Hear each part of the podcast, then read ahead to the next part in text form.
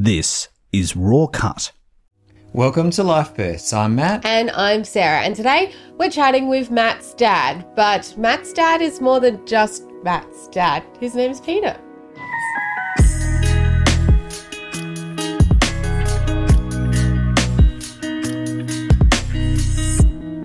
Yes, welcome to Life Bursts with Matt and Sarah. And today we're chatting with your dad. Yeah. I'm excited about this, but the whole interview is not just going to be about you, Matt, because people could just go back and watch episode number one or the other one of Matt sharing your story. Yeah, well, I'm looking forward to hearing a few stories. So yeah. Thank you, Peter, for coming in on today's show. Pleasure. Tell us, where did life start out for you? Well, if you don't mind, I won't answer that straight away. I just want to say up front that it's been a great experience just researching this, because I don't think we go back and look at our lives often enough. Mm. And I reckon I've had a great life, but that's my biased opinion. Yep. But to answer your question, it obviously started with my mum and dad. Yeah. And my mum was a South Australian girl, and she grew up with her dad as a Methodist minister, and they travelled around the countryside. And at some stage, my grandfather moved to Broken Hill as a minister, and mum followed because she'd finished school. She started nursing there. So she was a young woman at the stage. But my dad was a New South Wales teacher, and he'd just moved to from Coonabarabran to Broken Hill. And they went to church, obviously. So that's one big benefit of a church. They actually found each other there, and obviously things developed. And before you know it, they were engaged and then married. And my older brother, David, was born in Broken Hill. And then 18 months later, I was born in 1960, April 1960. And so the first year of my life was in Broken Hill. And surprisingly, I can't remember much about Broken Hill before the age of one. But then we moved, Dad moved to Muswellbrook, teaching there in the high school. And we obviously moved as a family. And my younger sister, Jenny, was born in Muswellbrook. And just generally, I'm talking about the preschool and primary school ages, which were in Muswellbrook. But I just describe them as fantastic experience. Look, a really good childhood. And it's quite different from today. I think there's just more trust in the place, and parental supervision wasn't as strict. But that meant we could sort of go out and play. And we were lucky in our house. We were in a housing trust area, which I didn't know at the time because I didn't think about it. But we were in a little two-bedroom house, 3 kids in 2 bedrooms. How does that work? But it had a partition between Jenny and 2 brothers. Mm-hmm. But our backyard went over a fence and into what we call the back paddock. Mm. And there were horses and cows out there from time to time, but just long grass, a creek, a big hill, and just an area for kids to play after school. And there would have been a dozen or so kids that would come and play, and all our mates, of course. And Dad actually made a big section out the back of our place so that the lawn was a bit lower and we could play cricket and just ball games there. But my experience generally of Muswellbrook was just a wonderful time. And, you know, as kids do, we play and you fight with your brother and sister and so forth like that, but it was just great. So I think we've got some photos for our, those who are watching of your family in those early stages. Yeah, I think one's of Dad and 3 kids and one of Mum and 3 kids, but... yeah, my experience there, look, obviously things might have been happening in family, but being so young, you just think everything's great. And we had neighbours next door, the Moody's I'd go and play with, and others down the street. And like I said, there were horses and so forth. What I do remember is we had a tricycle, and we would come down this huge hill at the front of the house and get such great speed and sometimes crash. And funny enough, I've been back in recent years, and that big hill at the front was about a metre high.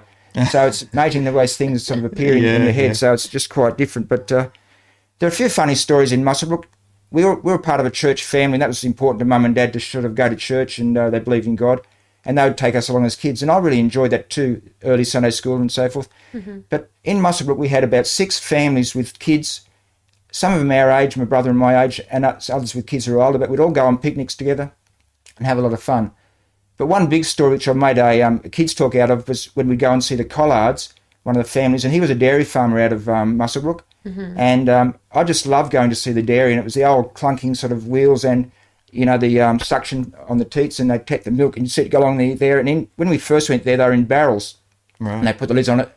Then the truck would come later and they put the barrels on there and take it to the milk factory. Mm-hmm. And later on it became a vat, big vat. But... what I remember is that we loved as kids, you could go and see little potty calves and you put your fingers in their mouth and they'd suck away and you'd have just a great time there. And there was even a time when, I wanted to go there, but Dad said, no, I'm going with Mr. Collard Day, you can't go. So I had to stay back at the farmhouse. And I was really upset about that, but I did as I was told because I was a good boy. Mm-hmm. But they went off and they were milking for quite a long time. I thought they must be back soon. Anyway, this happens in your mind, but I thought, well, maybe Dad said don't go into the dairy, but what if I just go near the dairy and have a look? Mm-hmm. So I kidded myself. I thought, that'll be okay. And so I walked away and got closer and closer to the dairy. And, I thought, well, look, if he sees me, I know he said no to come, so he might be cross. So I'll just look through the side, a little hole in the side of the dairy. And so that's what I did. And as I got closer, I could hear this swooshing sound as well as the clunk of the machines. And I looked down to have a look through and see if it seems to Collard and Dad and the cows. And then this great spray of water came through and splashed all over me. And what had actually happened is, if you know a dairy, but at the end of, while the cows are milking, they lift their tail quite often and do what they do. And at the end of the dairy time, Mr. Collard would get a big hose and swoosh around all the cow poo and everything like that. And then he'd get a big broom and sweep down. And where would he sweep it? Towards this little hole in the side. It go back to me, and I'm on the outside. And so I looked through just as he took the last swoosh, and all this cow poo water came through and drenched me. So what's a young boy to do? You suddenly realise you'd done the wrong thing. So as I did, I went and hid. And I thought, but I've got to do something. In the end, I sort of tried to wash myself off, but something about cow poo doesn't disappear. No, it doesn't. It doesn't disappear, does it? So I ended up going back to the house, and I thought I'd be told off totally. But actually, Dad laughed, which was good of him. But he did tell me the story about, listening to your father and so forth. So I made that into a little parable about, we often sort of kid God. God says, don't do this. We go and do it anyway. We think we know best. So that was my little story. But that's a true story. I've just embellished it a bit, but sort of the good times there. You obviously got the poop off you eventually. Yeah. Well, he washed me clean, which is another sort of parable sort of story. He can cleanse us from all our dirt. Did you stand outside and he just sprayed you with a hose? Actually, did with a hose, and the Collards later said to me they felt sorry for me because it was a winter's day or something, and he just hosed me down. But anyway, it was my punishment, I suppose, for doing the wrong thing. Another story I do remember. Like I keep saying I was a good kid, and I was, but amazing how you get into these things. With my little neighbour, Tony Moody, we went out and we found some nails and we put them on the road out the front. I don't know what we were thinking. I don't know either. Just to see what would happen. But then this is even sillier. So that the drivers wouldn't see the nails, we covered it up with grass. But that just made it obvious. And so the first driver that came along stopped and got out and had a look what was going on. And then obviously went and told Tony's dad or my dad, I can't remember which, and we both got into trouble. But that's a bad story, isn't it? But even worse is that Tony Moody's dad was the local Goodyear bow repairs tyre man. And I reckon the story went around town. So it's just one of those sort of situations that's not so good. Wow. Yeah, be careful because he wants to make more money from you getting things in your tyre. So, anyway, we got into trouble for sure. So so country life and a bit of mischief as a youngster. Yeah. But overall, I just look back and say I couldn't have had a better childhood. There was sort of freedom there. I don't know about parental supervision. I don't remember Mum even looking over the back fence to see if we were all right, but she just sort of knew we would. I suppose one of the kids would have come and told a parent if someone had been bitten by a snake or fallen in the creek or anything like that, but it just didn't happen. We were just having a good time. So at school, were you like the kid that put tacks on the teacher's table and did those types of things? Okay. I do remember it's early primary school, but I did get into trouble because they had a big quadrangle there where we all played sort of at recess, and then Mr. O'Hearn, I remember he was a senior teacher, he'd stand up and he'd say, they'd ring a bell and go ding, and then he'd say, fall in, and a bellow. Anyway, it was just a routine, and he rang the bell and said, and I yelled before him, I said, fall in. I was meant to do it at the same time as him, but he was a bit late. And so he heard me and thought that was being rude, which I guess it was, and said, you, up here, and I was in detention for the rest of the lesson. So, I keep saying I was a good boy, but you can get yourself into trouble if you're not careful. A bit of mischief there, Peter. The stories come out. Yeah. Stories come out. Other than that, just a good time with my brother and sister. And as I said, lots of kids in the neighbourhood. So just had that feeling like that you're loved and things were good. And that's to do with my mum and dad, of course. They were loving parents. And I still remember to this day that feeling of Mum, especially coming and tuck us in bed, and she'd say a prayer with us. And I still sort of find that now, like even as an adult and married and so forth, but I still have that time at night when I go to bed and sort of talk to God, and it's just a good time. Yeah, it just makes things feel right. So, what about Christmas and those and birthdays? What did they look like? Well, they were fantastic, but as I said, Mum came from South Australia. Her family went back from Broken Hill to Adelaide, and so my grandfather was a minister in suburban Adelaide. So every Christmas, so that we could catch up with the family and cousins, we would head back over to Adelaide along the Hay Plains. I still remember that Hay Balranald Plains back then. It was so dry and hot. A lot more water there now, but we'd drive across and then have Christmas and New Year, and then go down to Victor Harbour and stay there in the caravan park and go to Port Elliot and swim. So it was a regular routine, and it was a good time. I do remember coming across them. We'd go shopping before Christmas. We'd go into Rundle Mall. We'd go up Cox Foy's, which was not there now. We'd go up to the top floor and there's some Ferris wheel and other games there. And then we'd go down one more step and there was a cafeteria. Mm-hmm. And we'd get a pie and chips, the same thing every time we went there, and a drink, and thought we were fantastic. So, yeah, these are memories, but they're simple memories, but just that whole time was just carefree and not a care in the world. So good traditions, yeah. Yeah. Well, when we come back, we're going to hear more of Peter, my dad's story. So looking forward to that. This is Life Bursts with Matt and Sarah.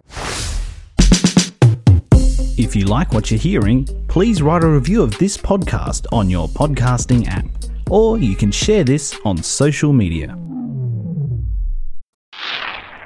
Welcome back to Life Bursts, here with Matt and Sarah. And today we're chatting with Peter, who just also happens to be Matt's dad. And this is definitely an interview to go check out online, so on our YouTube or Facebook or community television when it's shown, because there are a few pictures and things as well along the way with this journey. So we're up to school age for you, Peter. You've talked about you've been a good boy. I keep saying that.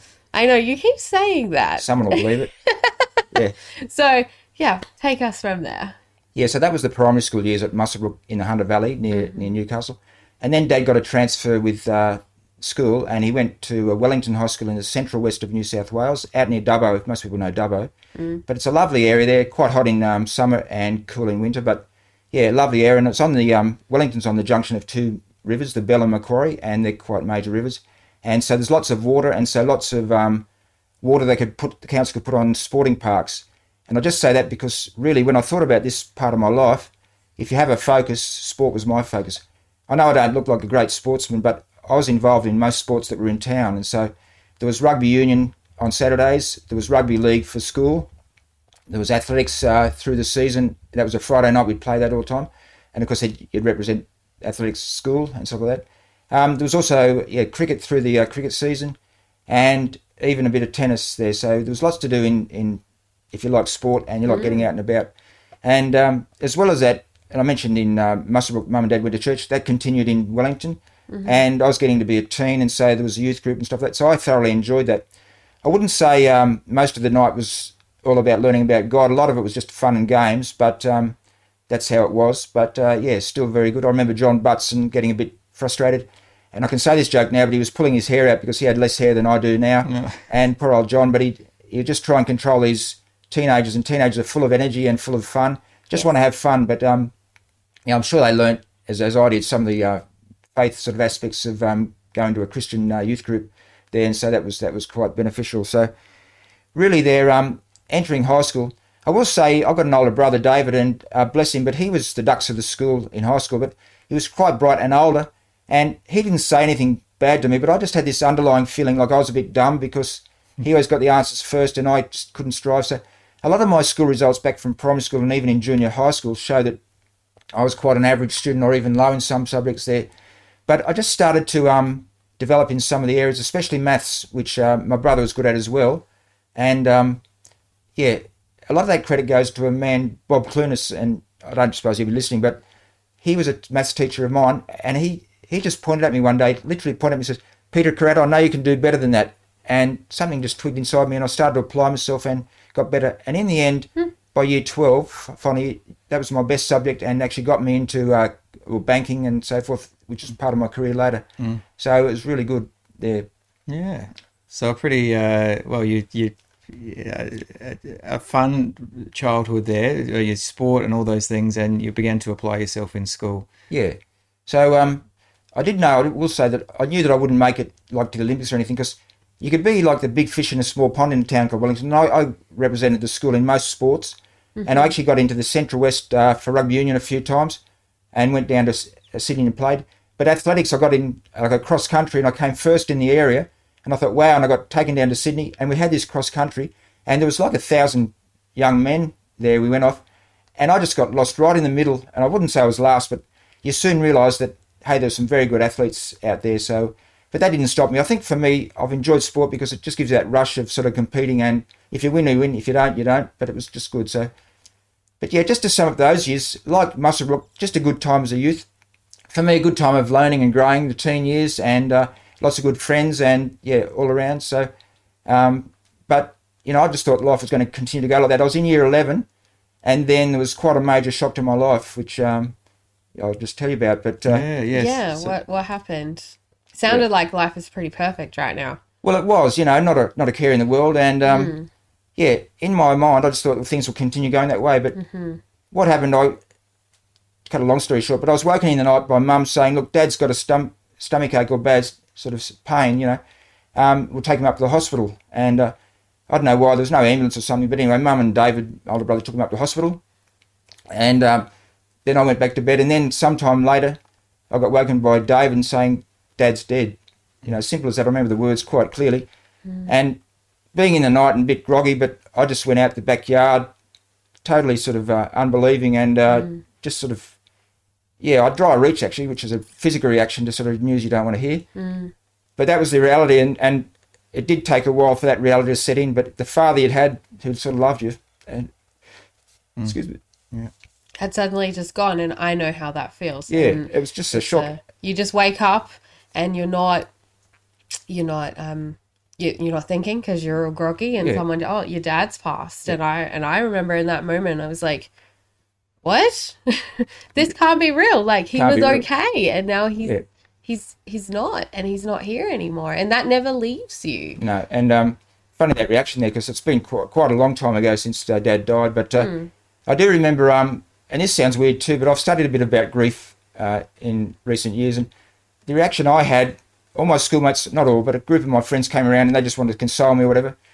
But I was embarrassed to sort of greet them there. You know, I wasn't embarrassed, but I just didn't want to sort of deal with this. And that's what I was saying. This isn't real. I just want to get back. And I was actually thinking I got sport on Saturday, you know, and I got this homework to do and everybody's here and it's just all wrong. So it was just a reaction to sort of the disbelief of it. So anyway, but Mum obviously was more devastated, not more devastated, but as a spouse, you know, that close relationship, she was devastated. So and, how did life change?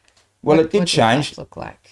I remember those first few weeks, Mum just cried non-stop, you know, and it was just really disheartening. And we kids sort of went back to school bit by bit and just got back into life, and the other kids were very good, of course, but, yeah, you just had that sense of this isn't real. But Mum, to her credit, it's a great story, which she's documented in other ways, but she actually moved on from that and she got a job again to support the family, but also... the local church minister encouraged her to sort of do some Bible studies, which she did, and everyone encouraged her. She did quite well, and that led to actually going to the full-time ministry in the Uniting Church.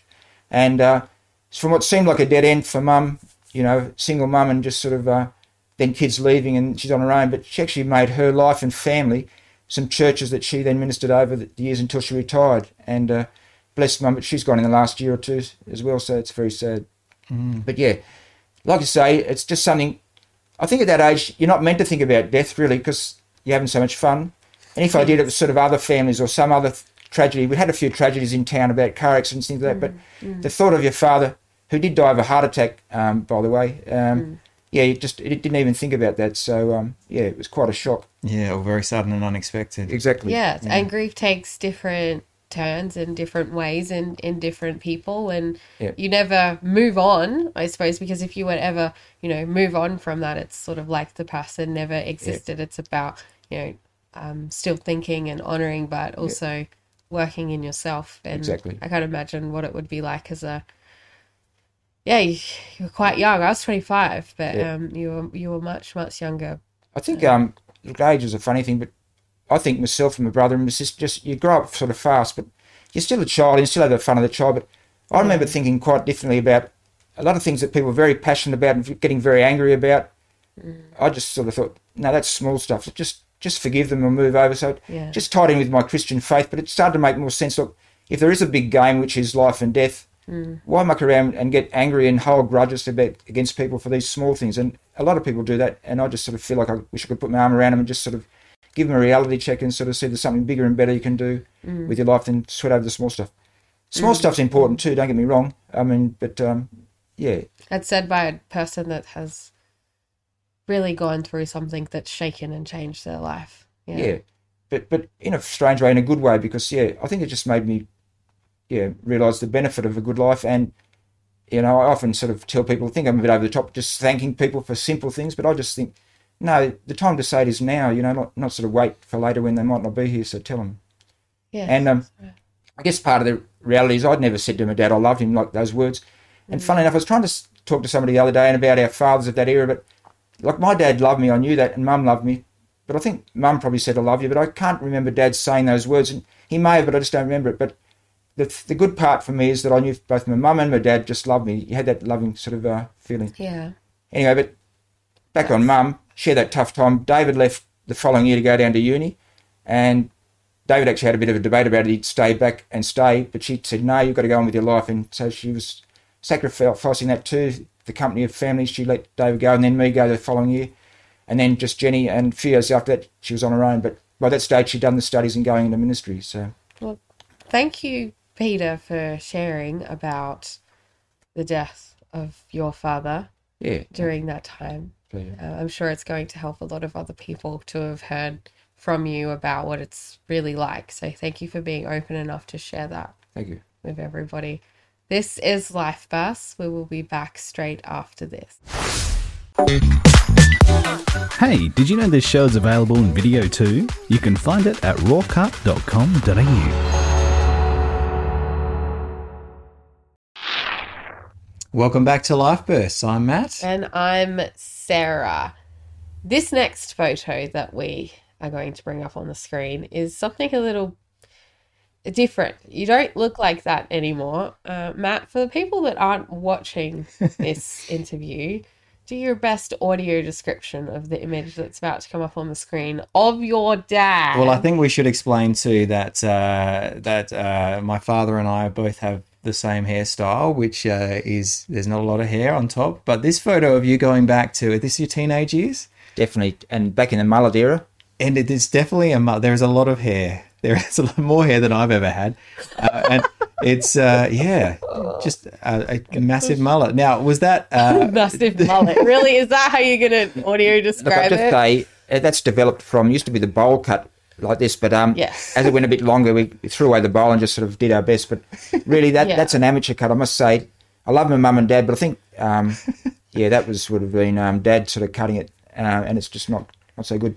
This is early school days, so yeah.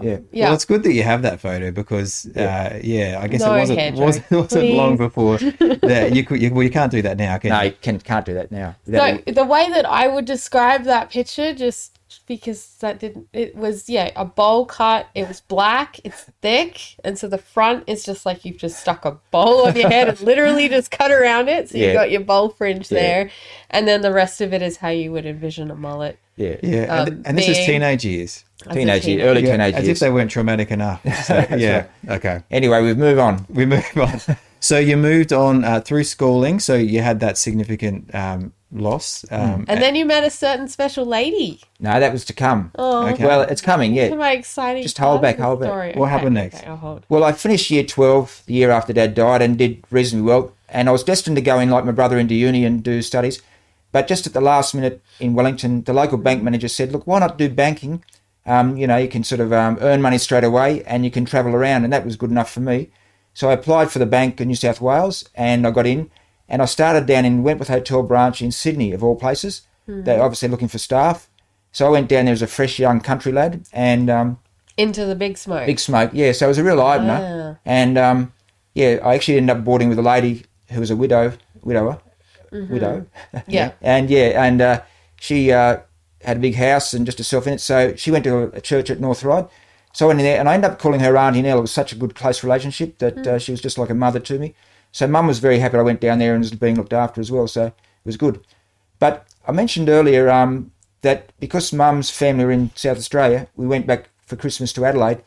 Now, this being moving down to Sydney, I didn't want to be away from that sort of as well. So the very next Christmas, I went down to Adelaide and drove myself and had the usual holiday. And this is a bit you mentioned there. But at Victor Harbour, when we went down to the beach, I went down one afternoon and blue waters and lovely sky. And there's a lovely young woman in a blue bikini there.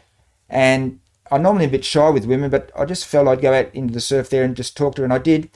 And that ended up being, it was Jill Richardson back then.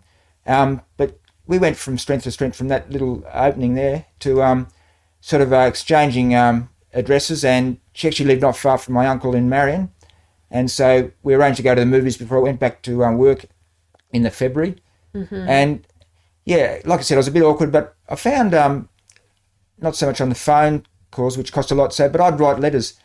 And I was this wasn't just a summer fling. It didn't. No. It was, I knew there was something about Jill that sort of stood out, and we've got a photo of you two smiling as well when you first met.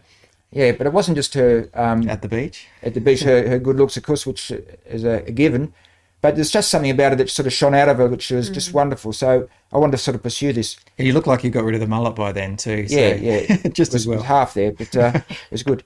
So what happened from there is I was bugging my accountant, who sort of looked after staff leave, that every 3 months I was taking a week's leave and sort of flying by Ansett, which was an airline for younger viewers, over to Adelaide. And Jill would do the same every sort of couple of months. And so exchanged sort of back and forth and got to know each other a bit better over those years. Mm-hmm. So roughly a year and a half later, I said, look, I've got to give this a go or not. And I made the decision I'd move to Adelaide. And despite my accountant saying that's a bad career move, moving to Adelaide, there's more prospects in Sydney, I just thought, no, I've got to give this a go. And I did. So with my little Galant, 4-cylinder Galant, and all my worldly possessions on the back seat, I just drove across the hay bale around a plain on my own as a young man, seeking love. In love, that's right. And so a little bit later, things did work out, and we got engaged, and then we were married in 1981. Okay, how did you propose to her? I was actually in the car at the front of Mum and Dad's house, but we'd been out to the movies or something like that, and so I couldn't get down on my knee. I was in the car. But, I just sort of asked the question and she said yes, and probably thought, why did it take so long? But anyway. How long was it? I don't know. It just didn't seem long to me. I just But, I've been there sort of a year maybe. And were your parents looking out the window wondering what was going on in the car? Or? Actually, there's a story about that. Okay. Jill's dad, Don, who've been interviewed here, but he would either shake milk bottles or something like that and just he'd yell out, sleep's the answer, when we're in the lounge room just sort of talking. And, time to go on, so we'd have to go. So, thought time to get married, rather than sort of interrupting Jill and Don's sort of family life at their home. So, very wise. Yeah. And so, we were married in October 81, and that was a great event. I remember it quite well. A bit like now, but I was quite nervous. And the minister actually said, stop, you can smile, you two. And so we did and went from there. So, do you remember how you felt when she was walking down the aisle coming towards you? Actually, more nervous than anything, but just there was a beam in my avour and said, it was just, even though I was nervous, I was just totally sort of, as my grandmother said, smitten. I had to look that up in the dictionary. I think it means getting hit over in one sense, but on the other hand, it's sort of totally blown away by this woman, so totally devoted. So that was it. She's the most beautiful woman you'd ever seen in that moment. Yeah, and she still is. So good answer. And I've been to Spectate. So I know what I'm talking about. Anyway, but we actually were fortunate. We managed to build our house before we moved in, and it was a brand new house down at Seaford, way down south, and that was sort of the outer suburbs back then, but now it's sort of not so much. But, lovely little brick house, and surprisingly enough, 12 months later we had our first anniversary, and in our arm was a young Matthew Carratt, born August 82. So this is Matthew here. And he probably had as much hair back then, but no mullet. Yeah. So did mullet ever happen to him? No, I can't remember that. Different era. That's right. So any crazy hair thing? We're talking about the hair. We're talking about him. No. And any crazy hair things he ever did? No. Okay. No, I was a good boy. Yeah. Your dad said that too. Yeah. But common story. So so we moved around. And I think it's one of the, Matthew might disagree, but I thought it was just a great thing in our marriage. But in the bank, you could sort of stay in one place and you had to wait for promotions locally, or you could put your hand up and say, I'll go country.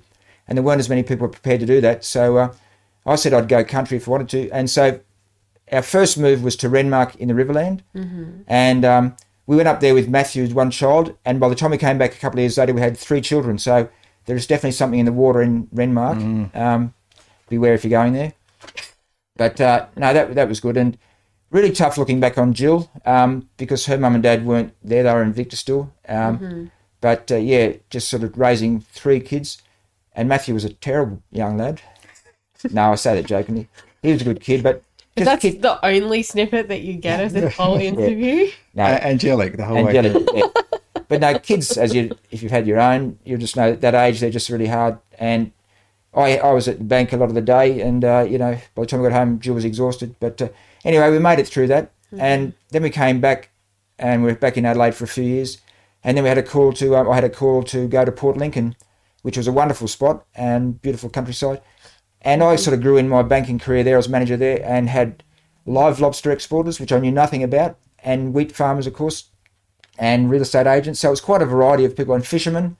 So yeah, I had to learn fast as a banker how to sort of relate to these customers, but you do. So I think at the start of my life, I had no real plan for a career. It just sort of happened bit by bit, and I adopted and sort of grew. I think at the start, if I'd said I'd done some of these things in my career, I would have said I couldn't do that. But you just do. You take it on, and you have the guts to do it, and you can sort of keep moving. What was a really hard experience that you had in Port Lincoln? Well, it wasn't just me, but the whole bank, and we're getting political here, but things were tough, and the interest rates were rising, sort of 18% for business, and it was a really tough time. And a lot of people didn't like bankers. They used to like you banker. It was almost a curse. But I maintained, I believe, sort of a good integrity as a person, and meeting with people who were struggling, and sort of a bit of empathy. And I think that worked for me. But by and large, it just there was that sort of rift between bankers and sort of farmers, for example, who were doing it tough. But so that was tough. And yeah, there were some auctions there which were sort of really tough, when people were losing their livelihood and their land that they had in the family. So yeah, tough times. Well, when we come back, we'll hear more of Peter, my dad's story, here on Life Bursts with Sarah and Matt. In Australia, juvenile arthritis affects 1 in 1,000 children. It's a silent yet common condition. Kids Arthritis is here to help support these children and their families. To help them, go to kidsarthritis.org. This has been a RawCut community service announcement. This is Life Bursts. I'm Matt. And I am Sarah. Today we're chatting with Matt's dad, Peter. Once again, definitely an episode to go check out online on YouTube, Facebook as well. Peter, you've travelled to lots of different places as well, because you weren't really in one place at one time. And I also know that because Matt shared in his story that he moved around to a lot of different places. Could you quickly just go over some of those places that you went to, like just naming them and picking up where you wanted to? Well, as I said, went from Adelaide to Renmark, back to Adelaide, then over to Port Lincoln, which is what I was mentioning there. Then I went to be a manager on my own at Malala, which was a small town north of Adelaide. Right, a bank manager. Bank manager there. Wow. And I was there a couple of years. And then quickly went up to Gove, Northern Territory, which is Nullumboy in another term, on northeast Arnhem Land, and on the Cape, looking over to Queensland. So I was the bank manager there in a fairly large town, but the only bank in town, so it was quite stressful, but I was learning a lot on the way there. So, if anyone ever gets a chance to go there, it's really good, because I hope Matt agrees with me, but a bit of trauma for the kids as they sort of had to leave schools and leave classmates but go to another place, but I think it builds a bit of resilience. Would you agree, Matt? Absolutely, yeah. But there are stresses in there, and you're away from family, and you just have to wait for holidays to see them. But it makes it special when you do return to Adelaide and sort of see the family. But there were things in all my sort of jobs that sort of stretched me. But looking back in Gove, there was an Aboriginal organisation called YBE, and they were actually came to me for a big loan to do some leasing for vehicles, so they could actually employ their Aboriginal members to do work for the mine, and it was all agreed by the mine, and they would pay the money through YBE and then to the people there. So I was there doing the biggest loan of my life with a group, YBE, but their board of directors were 12 local elders from different clans in the area, and I remember sitting down with my suit, wasn't a suit, just good trousers though, on the red dirt up there and getting all dirty, but just the director there sort of talking in Yulnumata, the local language, to them, and I'd hear sort of Westpac, and then I'd hear AGC, and then I'd hear Peter, and then Million or something like that. So I knew he was on the right track. And then my bosses were saying, when's this deal coming through? But it took a number of meetings, as you can imagine. It just took months. And finally we got the deal, and it was a big celebration when they got these trucks and they actually could be employed and do the work there, which is a good initiative, I thought. So something quite unique. I look back with a bit of pride. So then it was time to come back to, we'll go to Darwin, and we went there with the kids again. But I just cut that short. It was good there too, but at age 40, I just felt I was getting a bit tired of the bank nothing wrong with banking, but they just really demanded a lot of marketing and you had to sort of on-sell things. So just time for a career change. And I went financial counselling with Somerville, a local organisation there, not-for-profit. Okay. And I did financial counselling, which I just really loved. It was just something that hit my passion. You're almost on the other side of the desk with someone, helping them against the banks and to negotiate their way out of trouble. So I really enjoyed that. That was good. So, right. Yeah. How do you do that? What does financial counselling look like? Well, you have a box of tissues for a start. A number of people come in sort of totally emotional, and you just say, look, I can help you and I can negotiate with the banks on your behalf, see if they can stretch out the payments or something like that. But there's usually a way to sort of get out of it until people recover financially and sort of get back on top of things. So, yeah, I just love that sort of job. Mm. What were the types of things that people were coming in with? In recent times, I just say, look, there's the easy pay, you know, you can sort of set up waiting, you can just sort of pay for it now and sort of pay it over 3 installments. So it sounds good and it's easy, but people go out and get about 15 of these loans and then they've got no money to pay for their food. So we just had to negotiate that out of, but I mean, people just do funny things when they're under pressure or they're marketed to. So you just have to help them out. Mm-hmm. Yeah. Mm-hmm. But from Darwin then, we just felt after the family had moved back, our 3 grown kids moved back to Adelaide, that it's time that we went back to Adelaide as well to see family. So we did. We went back there. And then I got a job with local state government organisation, HomeStart. Mm-hmm. And again, a unique thing with my experience of Indigenous folk, I did what they call the Nunga Loan, which is giving home loans to South Australian Aboriginal folk. Mm-hmm. And that had never been done before in South Australia. And to HomeStart's credit, but there was over 400 Indigenous families got into their own house in South Australia. And I hope sort of set a precedent for others who thought that they'd never get a home loan if they're Aboriginal, but now they can, you know, and they do. So another good initiative. Yeah. Nothing to do with me. I just was a mechanic of all that and just did the nuts and bolts, but good to be part of it. So yeah, that's right. Now, I would like to know what was it like with all of your kids moving out? How did you and Jill transition through that time? We thought it was fantastic. Not what I was expecting. Yeah. Okay. No, look, I honestly, Jill sort of grieves not being near family, and I do too, but Jill grieves faster than me, and I probably did enjoy the space there for a little bit. You know, you can do your own things a lot easier, so there's that benefit. But in reality, both of us are the same. We're both family orientated and miss the family when we're not near them, so to come back was just a great thing. So, after so long away. And also my wife Jill's family, Cheryl and Don, they'd been missing us and the family for a while, so it was good to come back and be closer, which we all are now, and it's just a good time now. We're all back in Adelaide and very close, so it's just a nice time. Yes. Yeah. Yes, that's right. And who got married first? Oh, well, Matt was first. And what was that like, seeing your son up there out to marry? Actually, it was more emotional than I thought. You know, like, you often say the women are emotional, but I'm just a sop these days, like, and, you know, and I just sort of see the but I'll cry at weddings, funerals, doesn't matter, you know, but it's just an emotional time. You sort of realise how important life is and so forth. And like I was saying with my dad early on, sort of dying, you have that emotional sense, and some things just sort of you react to. You surprise yourself, you know, watching a funny movie, but any father and son reconciliations in a movie I just really get quite choked up about. So it's sort of a good and a bad thing. You don't want to be sort of crying and stuff, but it's good. So I just want to say, but the kids were great, but during this whole time, by the time we came back, our kids had started to have their own kids. So in the last, 13 years really, they've started families and their own, but we've ended up with 11 beautiful grandkids. Mm-hmm. And so, I'm sure Jill would join in saying they're a joy of our life. A joy of your life, Matt? Yeah, oh yeah. We've worked out, though, that when we have family gatherings, it's better if you have a picnic outside than in someone's house because it's sort of a bit of cleaning to do afterwards. There's a lot of you, is there? A lot of to do, so yeah. And what was, how has life changed since having all these grandkids now? Yeah, I think I can only say maybe I was sort of really busy with their own kids, but I tried to spend as much time as I could with their own kids. But and I probably noticed the changes in their growth and development when they're talking and walking and so forth.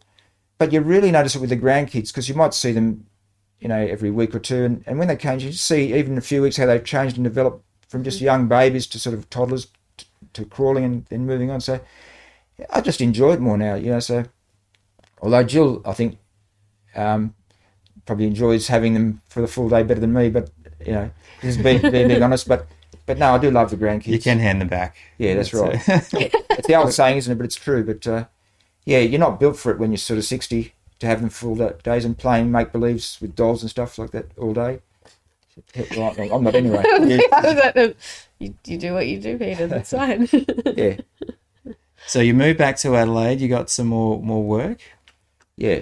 Yeah. And that was the HomeStart one there. And so that was quite good. And like I said, some of those jobs sort of stretched me. But what I found happened when I turned 50, I think it was. Mm. Mm-hmm. Yeah. Mm-hmm. Perhaps a few cracks started to appear. Like at work, I just sort of felt a bit anxious and stressed. Mm-hmm. And the HomeStart job came to an end, which was unfortunate. But I thought I'd be okay because I've got other things to do. But when I came home and had a lot of time to sort of be at home on my own, I just found it was hard, and my thoughts were getting a bit negative. And I was anxious about minor things, and it's really hard to admit that, but that's how I was after being so resilient all those years and big pressure in banking and so forth. That just sitting around and trying to study was just not enough for me. It's just really hard. So, I confess, and anyone listening, if you're feeling like that, don't muck around. I just went to the GP and he gave me a bit of medication which helped me initially. But, it was just a bad time in my life. To sort of, you knew in reality that you had a good life and everything was good, but a little voice in you just saying, no, you've had a wasted life and your life's over, or things like this. So it was just time to sort of bite the bullet and get some help. And thankfully I've got through that stage and I'm feeling quite good now about life and so forth. But, it was a bit of a shock to the system. Well, look, thank you for sharing that as well, about what happened in your head, and I'm sure it will help other people as well for sharing that. This is Life Bursts with Matt and Sarah. We'll be back straight after this.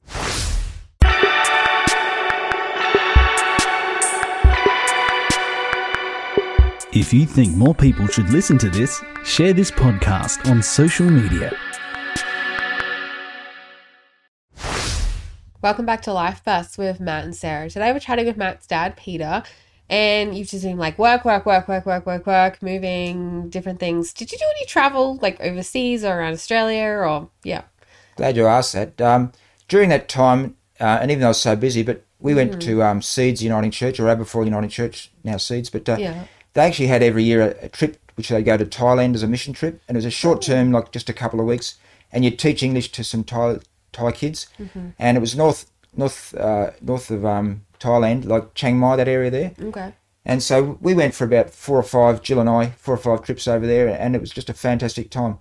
I'd recommend Thailand to anyone to go there, but not the touristy part. We actually felt there was a disappointment after going up there to the little villages and seeing the kids in their sort of basic sort of huts there with full excitement to come out and learn English. Like, can you imagine that our kids sort of in school holidays saying, let's come and learn Chinese or something like that? They'd say, forget it. But these kids just came out with great excitement. Yeah. And that was a real blessing to us over that time. So it was really, really good. Can you give us a Thai greeting? Do you think you can manage that? Sawadee Karp. Yeah. Sawadee Karp. Oh, that's, we'll pay that. Yeah. I think Sawadee Karp is the female one. I don't know. It's a bit unique. Sawadee Karp. There you go. Yeah, on the spot. You've done well. Yes, you have. They shortened it to cup. Anyway. Okay. Very good. I'm glad I remembered. No, okay. So you did that travel, but you were up to when you were 50 and you were dealing with these things in your head that were telling you negative thoughts. Yeah, so I knew that I needed to work, but there was no work available in Adelaide. So I thought I'd go back to do financial counselling, which I'd done in Darwin, but they said you need to study for it, you need to have a diploma. So I started doing that, and I had this difficulty. But during that, Jill saw a job advert for Somerville Community Services, who I worked for previously in Darwin, but this was in the Katherine office. And so I applied for that and got it. And so we then launched up there with some fear, because I just thought I had this anxiety and I hope I'd be all right up there. But in the end, I got the job and started up there, and it was a marvellous job. And that was in about November 2018, we were up there. So I was 58, and I was there a year, and the job was going really, really well. And you talk about life surprises, but I was sitting down on a Sunday morning and I volunteered to preach a sermon at the Baptist church in Katherine that morning. So I was sitting there preparing, and I suddenly had a bit of tightness in the chest, and then I thought, that's not good, but just thought it was muscular and started to stretch. But then I said to Jill after 10 minutes, this could be serious, it could be a heart attack. Nothing that my dad had the heart attack, and So she called the ambulance, and sure enough, I was having a heart attack, which was a surprise to me and everyone. And so I was rushed to the hospital there and then airlifted by chopper. First chopper ride I've had. But all I could see was the roof and people's knees right over. So it wasn't that exciting. Up to Darwin, and then the following day I had a stent put in, and I felt fantastic. And in fact, a bit relieved, because all my life I've been thinking, what if I have a heart attack like Dad and die? And here I was, I'd had the heart attack and I lived. So yeah. I really was thinking, thank you, God, this is great. And I'll be back at work the next week. And I felt that good. But those who know my story, that same night after I had the stent, I was allowed to go home. Mm-hmm. But I woke up at about 1 a.m, disorientated, and I was going around, and Jill woke up and said, what's wrong? And she recognised straight away that I had the facial palsy and weakness on the left side, and so I was having a stroke. So for the second time in a week, I was in the back of an ambulance. And funnily enough, I was cracking jokes the whole time. Like, it's amazing what you do under pressure, but terrible dad jokes, and I wouldn't repeat them. But, yeah, it's just a way of relieving stress, I suppose. But but went through that. So I was coping quite well, but that first night in hospital, it was dark and there's all sorts of noises in hospitals. But I had that real depth of sort of gloom about things, this reality hit. This is serious. It's not just a heart attack that you've covered over, but now you've got this brain injury, and I couldn't sort of eat properly. I couldn't talk at the time, and things like that. And I couldn't use my left arm, and I couldn't walk. So no work. And I thought, I'm going to be unemployed and sort of no use to anyone, and a burden to people. So that sort of really hit heavy in a very, very dark area at that night. But people were praying for me, and they'll say that sincerely, and they were, family and friends and others in the church there. And it was only 24 hours, but I started to turn, and I just sort of felt, well, look, I can do this one step at a time. And that's really the attitude you have to have, is to turn it around just one step at a time. Mm-hmm. Mm-hmm. And within a short time, I could sort of eat sort of proper meals again. I could start to walk, and I walked after about 3 months, and then I'm running, and then I had to learn to drive again. So I did that through having driving lessons again. And then I got back to work. So there are a number of tick boxes there. And funny enough, tomorrow, even though Jill doesn't like, I'm running in the city to Bay, which is something I used to do, 12K run. So I hope to do that, not in the same time as I used to do, but just as a sort of a tick box there. So just a bit of an attitude I had to have and say, look, your life has changed, but you can still sort of carry on with this and still be a useful member of society and still love your family. Now, you breeze over those things like you did them really in quick succession, but there was a lot of willpower and a lot that went into step by step that recovery. Yeah, I actually had a lot of energy for the recovery. In fact, I got into trouble, and Jill tells me that because Jill's a nurse and she backs the nurse's side, but I was getting told all the time to slow down because I felt like I was going to the gym, and if they said do 10 of these things, I'd do 20, and they said, no, slow down. And they showed me how to get out of my wheelchair and into bed. So then I took that to mean, well, I can walk around my bed and, holding on with my good arm, so I'll be all right. But when they'd find me, I felt like a bad school kid. So but I'm a good boy. I kept telling them. Yeah, you keep telling us that. But, yeah, I do. But I just wanted to succeed and get out of this sort of hole and keep moving on. And so I do concede I was a bit impulsive was the word they kept using, which sort of grated me. But that's what I just wanted to get out of that place and sort of get back to life and back to normality. But really, is different now than it was pre-stroke. I think just the emotional side's sort of quite high. It used to be, and I do get a little bit fuddled at times, but otherwise, a lot of people have said to me, "I didn't even know you had a stroke." So that's in a way a compliment, saying you're doing quite well. Because I'm back doing a bit of tax consultant work now, and people don't sort of notice or say anything, or if they do, they don't say anything. But anyway, my life's as normal as it used to be. Or as normal as I can be. Yes, yeah. Whatever that means. Thank you for sharing your life story with us. 50 minutes is not a lot of time to cover everything. But Peter, we know you've got some advice for us. So in the last 1 minute of our show today, if you had one piece of advice to share with those listening and watching, what would that be? I just pick on these truths. And if you look at my situation and other people like this, but the truth that I had a stroke and you can't do what you used to do and you're bald or you're not good looking or you can't do this, you can't do that. They're the truths. You can't deny those things. But there's other truths like, to me, I've got a God who loves me. I've got a family who loves me. I've got lots going for me. I can still walk and run. So what do you concentrate on? If you choose to sort of feel pity and sort of concentrate on those negative things, your life will spiral downhill and you'll always feel like you're the victim. Mm. But I just chose to look at the positive things. And I am. I'm loved. I love people. I've still got some abilities. I can still think. And I just choose to concentrate on that. And I thank God for everything. So, and I thank you for asking me to come on this. So it's been good to refresh my sort of childhood with myself. It's sort of unless you have a family get together, you don't sort of go back and look at those old sort of photos, and so it's been good. So I really appreciate it, and you guys do a great job. Mm. Oh, thank you. Thanks, yeah. Peter. Well, I've learned some things along the way as well. You don't know all of those stories. Well, that's good. That's yeah, certainly some challenges there that you've faced. So thanks for being honest and sharing with everyone. We know our listeners are from all walks of life, and we hope that's been encouraging to you. This has been Life Bursts. You can catch up with us wherever you get your podcasts from, on community television, radio, and Facebook and YouTube. And this is a special episode because it's actually our 50th episode of Life Bursts, whoop, whoop, yeah, in this format. So 7 years, but 50 episodes in this format here. So thanks for coming on the journey with us. We love to hear local stories of everyday people. It may be you next. Stay tuned and find out next week. Life Bursts is hosted by Matthew Carratt and Sarah Freeman, with production by Rhys Jarrett and K. Hoshro Ozardigan. For more episodes of Life Bursts, go to rawcut.com.au. This is a RawCut production.